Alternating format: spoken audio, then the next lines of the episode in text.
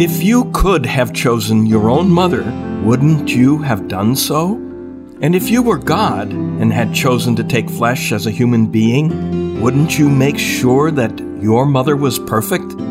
Hello, I'm Father James Kubicki, and today we're celebrating the great feast of the Immaculate Conception. God anticipated the effects of the saving death and resurrection of his Son, and he applied those effects to the woman chosen to be Jesus' mother.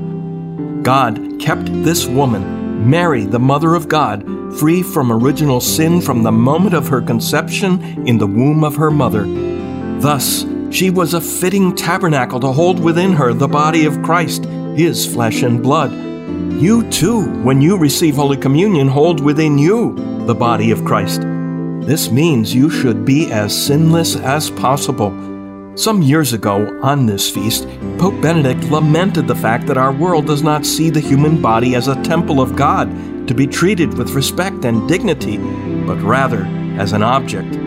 Here, just listen to what Pope Benedict said. Unfortunately, numerous experiences tell us that adolescents, young people, and even children easily fall prey to corrupt love, deceived by unscrupulous adults who, lying to themselves and to them, lure them into the dead ends of consumerism. Even the most sacred realities, like the human body, a temple of God's love and of life, thus become objects of consumption. And this is happening earlier, even in pre adolescence.